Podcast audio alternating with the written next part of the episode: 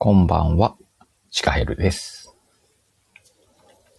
木曜日の夜、ビール片手にシカラジオ。今週もやっていきます。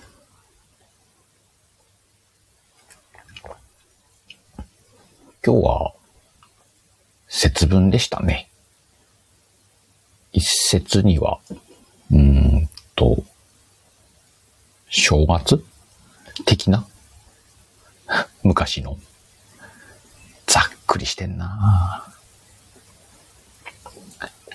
最近の流行りで恵方巻き食べますよね。なんか、吉報を向いて無言で一本巻物食べる。みたいな。うちもね、やりました。あれ腹、腹いっぱいになるんだよね。一気に食うから。なので半分だけやらせてもらって。でもこんなのここ数年の週、週間監修やったことないけどね。なんかのキャンペーンかな。それとも自分は東北だから、他の地域では昔からやってんのかもね。そんな感じの恵方巻きをいただいた節分でした。豆は巻いてない。片付けんの大変だし。もう子供たちも喜ばないしね。なんだっけ？年の数食べるんだっけか？あれ、年の数食べてビール飲んだらお腹パンパンです。アホか。ま、毎週木曜日やってるんだけど、今日はね、何話そうかなと思ってて、ちょっとアウトプットしようかなと思ってます。先日ね、うんと、昨日、おととい、小じきゅうさん、改め、こじらぼさんのラジオで、コミュラジっていうのがあるんだけど、そちらを聞きに行かせてもらって、あの、世代の違う3人が販売接客について語るっていう、ちょっと面白いラジオをやってました。で、それ聞きに行って、自分もね、接客長いんで興味あるなと思って聞いてて、すごいためになる話が多くて。で、その中でも、後半の方かな。あの、ゆうまさんっていう方が、コジラボさんに質問して、まあ、どのレベルまで、どんな状態まで行ったら一人前ですかねみたいな話をされてて。で、そう、それを聞いたときに自分だったらどう答えるかなと思って、うーん、ゴールないでしょって思ったら、こじらぼさんも同じくゴールないんじゃないって言ったんで、おお、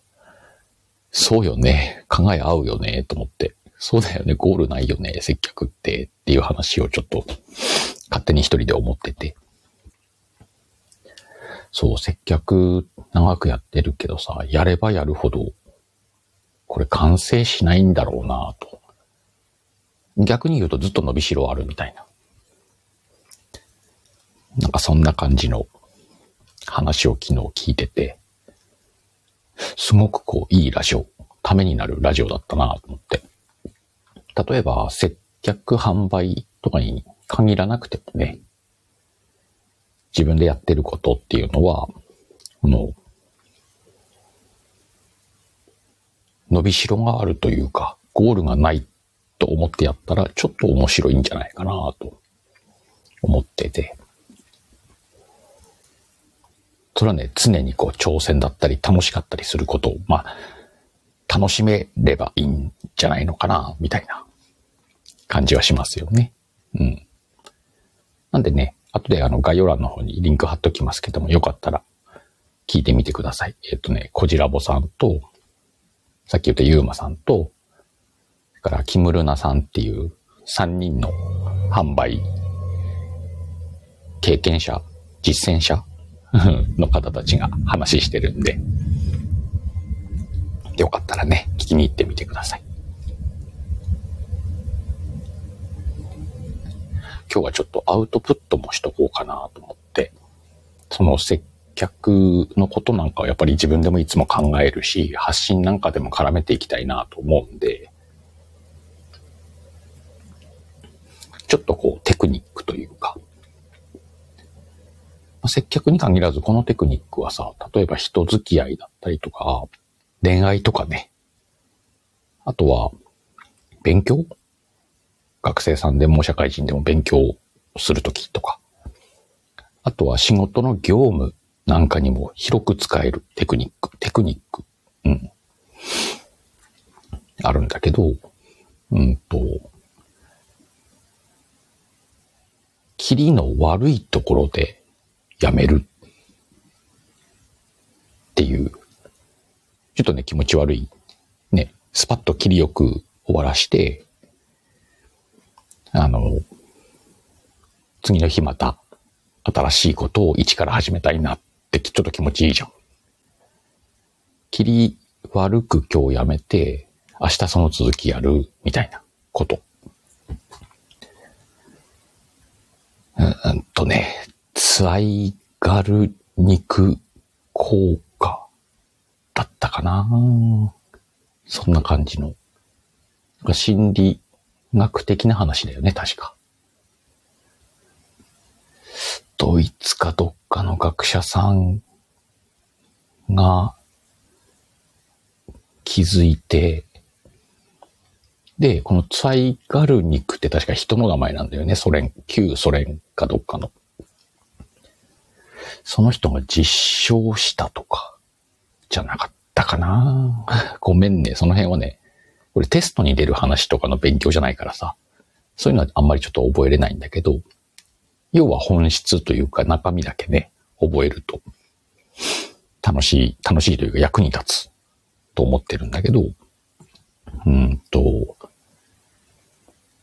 さっきもちょっと言ったんだけど、中途半端でやめるってことなんだよね。例えばじゃあ、うんと、仕事？のミッションを、まあ、今日の、じゃあ定時5時までに終わらせます。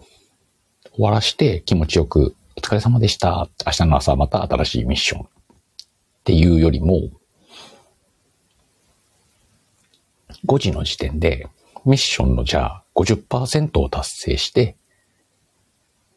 お疲れ様でしたって帰ってくる。次の日、半分から続けることになるから、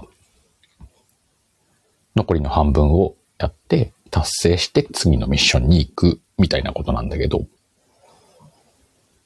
まあ、納期の関係はあるけどね、納期のある仕事であれば、そうやって調整して、わざと半分残すとか、中途半端でやめるとかっていうのが、この方法なんだけど、例えば勉強も一緒だよね。プリント1枚のうち半分だけやって残りを次の日やるとか。これ何がいいかっていうと、うんとね、半分でやめて、次始めるっていうこの期間に、心のどっかに差が残ってるのよ。まあ、心のどっかっていうと言い方あれだけど、脳がそれをずっと考えてるっていう状態になるんだけど、あの、もしそれ切りよくやめてたら脳はもうそのことを考えないんだよね。終わってるから。それをあえて、あの、時間が明日まであるっていう状態にすることによって、自分の意思とは別に考えるっていう感覚。例えば寝てる時にも考えたりとか。こういうね、脳が勝手にやってくれるんだけど、それを利用するんだよね。普段は何もしてないかもしれない脳を、もしくは違うことをしてる脳を、うんと、その問題を考えることにちょっと使うイメージ。お、みかんさん、こんばんは。今ね、難しい話。サイガル肉効果についてアウトプットしてました。で、そうやって中途半端でやめることによって、うんとね、脳が勝手に考えるっていうことを利用することで、自分という資本がさ、倍働くみたいなイメージだよね。これさ、すごくわかりやすく言うと、例えばじゃあさっきちょっと恋愛って言ったんだけど、例えばじゃあ気になる人と LINE をしてましたと。で、こっちから、例えば、好きな人いるんですか？みたいな LINE 入れてみましたとしますよね。と、相手から返事が来ない。ね、例えばこの時間くらいにしてて返事来ないなと思って、今日のうちに返事来ないまま明日になるとするじゃんそんな時さ、明日の朝までこっちはさ、意識的にも無意識的にも、その人のことを考えちゃう。その人のことを考える時間が長いってことは、好きになっちゃう確率が上がっちゃうよね、なんかね。なんでこの人のことずっと考えちゃうんだろうって。この相手の返事が来ない状態っていうのが、さっき言った難しい名前の心理効果なの。要は、LINE のやり取りが完了しないまま終わるから、その中途半端な状態っていうのは、人って気になっちゃうのよ。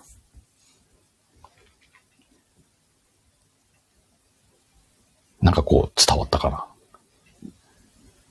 だからさ、うんと、なん、なんでもね、中途半端にしていくことによって、人はそこが気になっちゃうっていう効果があるから、それをね、逆に利用するっていうのが、この、なんちゃらっていう難しい心理用語を、用語は知らなくていいんだけど、この方法を知っとくと、ちょっと人生楽しいよっていう話。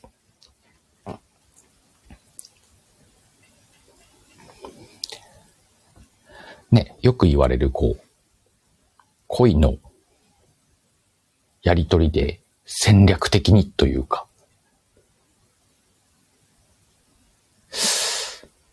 ちょっと苦手なんだよなっていう人でもさ、この理屈だけ分かっとくと、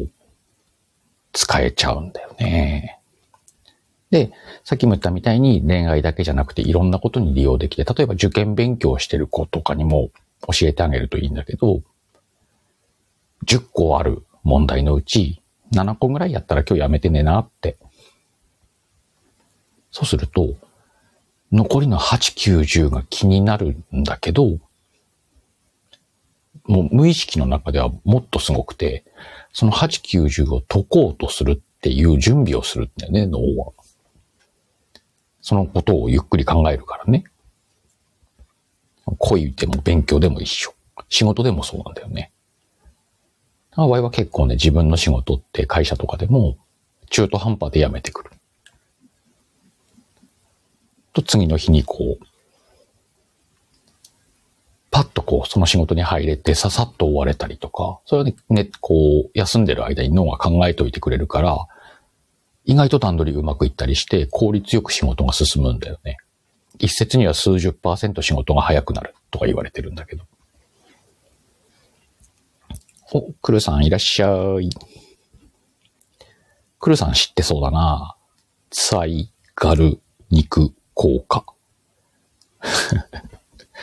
これをね、どう、どう、こう、砕いたらみんなにこう伝わるのかなっていうのを今話してた。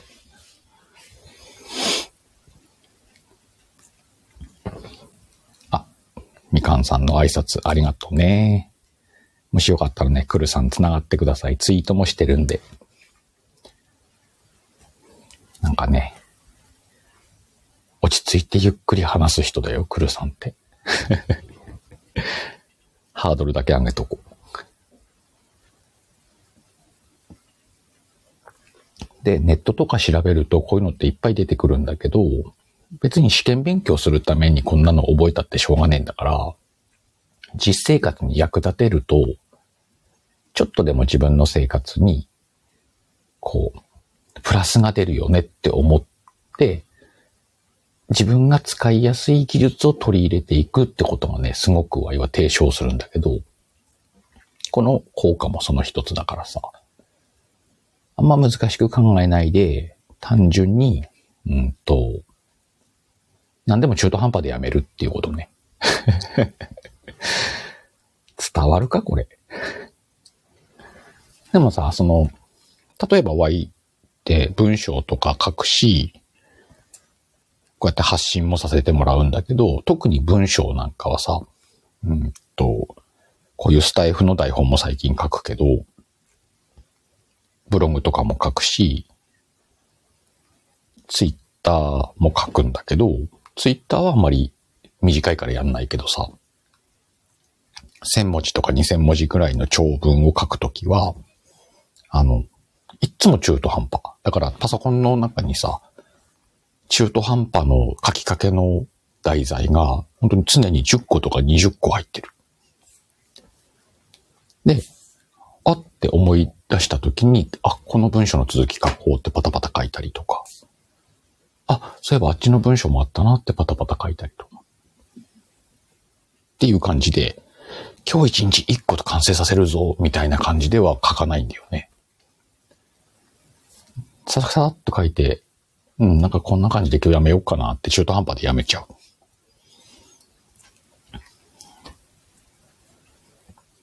でも、Y はそのやり方があってて、思い出したとき思いついたことを書き足していくスタイルだから、で、ある程度まとまってきたらもう、点数60点ぐらいの文章が出来上がったらもうアップしちゃう。で、アップした後に、もう過筆修正をしようって思ってるから、あの、またどっかで書き直してみて、1ヶ月後に急に思い出して、ああ、これちょっとこう書き直したいなって書いたりとか。自分の作品をよく読むから、読みながら直したりとか。だから常にね、中途半端の文章がいっぱい自分の中にはあるんだけど、これはね、多分このサイガル肉効果をうまく使ってんじゃないのかなと。自分は意識してないんだけど、休んどる、休んでる時とか、そのことについて考えてない時でも頭のどっかでは考えてて、ひらめく時って、その考えてることがこう繋がる時なんだろうね。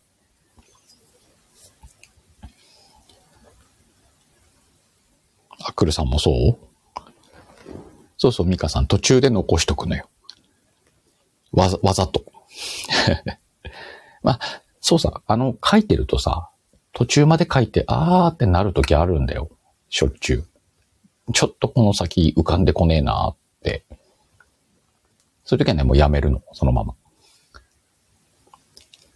で、途中にしとくと、脳が勝手に考えてくれるっていう、これはもう脳の特性、人の脳の特性だから、これを利用しない手はないんだよね。みかんさん一気に書いちゃうタイプなんだ。一気に書くタイプもいいんだけどさ、一気に書いたやつはさ、後でこう直すとかって思っとくだけで、新しいアイデアが生まれたり、その文章を直すだけじゃなくて、違う文章のアイデアが浮かんだりとかするのも、この効果のいいところだからね。ぜひね、皆さんこれ使ってみてほしいなって思います。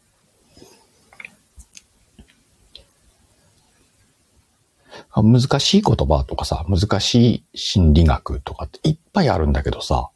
意外とみんな日常で使ってることって多いんだよね。意識せずに。あこういうのをさ、ツイートとか文章とかで、もう堅苦しくなく、さらさらっと喋って、誰かの役に立ったらいいなっていう文章が書きたいなって思う。ね、黒さん、無理ってなっちゃうよね。あ、いいじゃん、みかんさん、その後でめっちゃ直すとかそういうことよ。超いいじゃん。だからよくさ、あの、ツイート術じゃなくて、ブログ術とかっていうのを調べると、60点ぐらいでもアップしちゃってくださいとかっていうのがきっとそういうことなんだよね。後で直そうよっていう。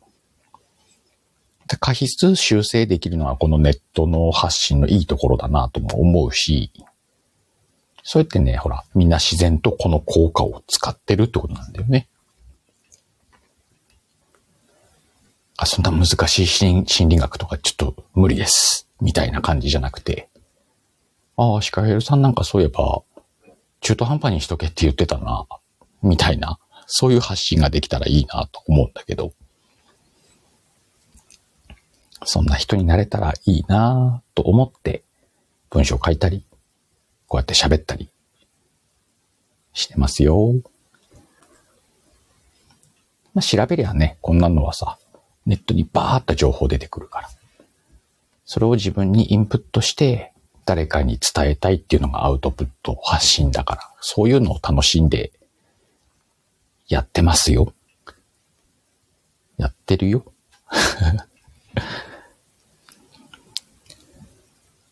ね、心理学そうそう難しいのよ、みかんさん。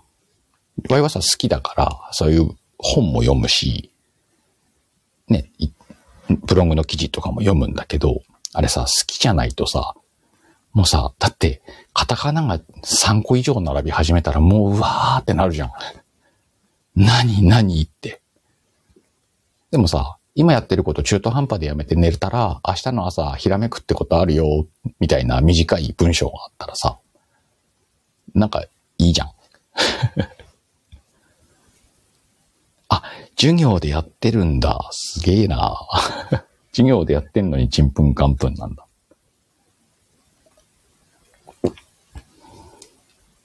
ぜひね、こういうのも活用して、こういうのもっていうのは Y の発信を誰かのためになるような活用していただければなと思うんだけどね。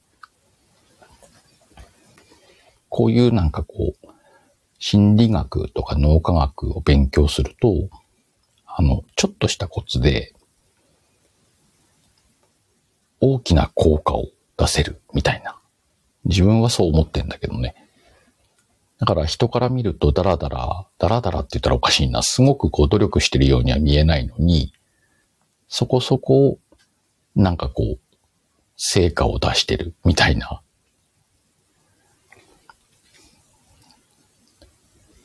お、判定 C。判定 C っては何これ？大学の成績みたいなやつかな？あの、通信簿の12345みたいなやつ？お前大学行ってないからさ、よくこのシステムがわかんないんだけど。そうそう。ね、噛み砕いて教えるシカヘル先生になろうと思ってます。D はアウトで C、ギリギリじゃん。赤点じゃないってことね、要は。大変。で、この木曜日のシカヘルラジオ、シカラジオは、だいたい30分ぐらいで終わらせようかなと思ってて、で、今日はね、ちょっと、もうちょっと話したいので、一回告知を2個挟んで終わります。で、その後に、もう一回ライブ立ち上げるんで、もし聞いてる方でもうちょっと聞きたいなとか話したいな、あの、あ上がってくれる人も全然 OK だからね。そんな感じのライブを2段階にして、もうちょっとやろうかなと今日思ってるんで、うんと、まずは告知をさせてください。来週の2月8日火曜日の22時から、ニトチャンネルっていうチャンネルがあるんだけど、これもリンク貼っときます。と、月に2回ね、あの、番組を作って、ライブで配信してるんだけど、そこに、あの、シカヘルさん参加してます。ゲスト呼んでね。で、ユッキーさんっていうアシスタントも呼んで、なんで、ニトチャンネルのニトちゃんが司会して、ユッキーさんがアシスタントをして、で、ワイはなんかね、あの、AD みたいな、茶化、茶化しに入ったりして、で、ゲストさんを盛り上げるっていう番組をやってるんで、それのね、2月の一発目が来週の8日22時ですので、もしお時間の合う方はいらしてください。で、もう一個。うんと、次の日、2月9日の水曜日。これはね、21時からなんだけど、うんと、今年のね、早々に、コラボライブに呼んでくださったちょっともさんっていう方がいるんだけど、あと、なんと2時間50分っていう長尺のライブをしたっていう ちょっともさんとね、あの、シカトモっていうコンビを組んだそのライブの中で。このシカトモコンビの第1回配信というかライブが9日の9時から。これね、シカトモ何やろうかっていうのを飲みながら話そうかっていうライブなんで、まあ居酒屋感覚で飲みライブだと思って聞きに来てもらったならいいなと思います。っていうのをね、今ちょっと考えているので、来週の8日と9日、時間空いてたら。で、どっちもね、アーカイブ残るんで時間合わないよっていう人は後で聞いてもらってもいいしね。楽しみにしておいてください。いろいろ考えてます。ちなみにその8日のニトチャンネルの方は、あの、時期が時期なんでバレンタイン企画な感じなはず。で、しかともはね、何にも決まってない。自由。また二人で、そう、だからね、ちょっともさんはさ、あの、例のあのウイルスにやられてるから、来週やっとできますって言ってたよ。今日の配信声ちゃんと戻って帰ったから、だいぶ元気になったみたいだけど。その辺なんかも聞きながらね、近況を聞きながら、今後を語っていきたいなと思っています。という感じで今日の木曜日の夜、ビール片手に鹿ラジオに皆さんいらしてくださってありがとうございます。まゆみかさんこんばんは。一回この木曜の夜を閉じて、今、新しくライブを開き直すんで、もしよかったらそちらにも皆さんいらしてください。それでは皆さん、またの機会に。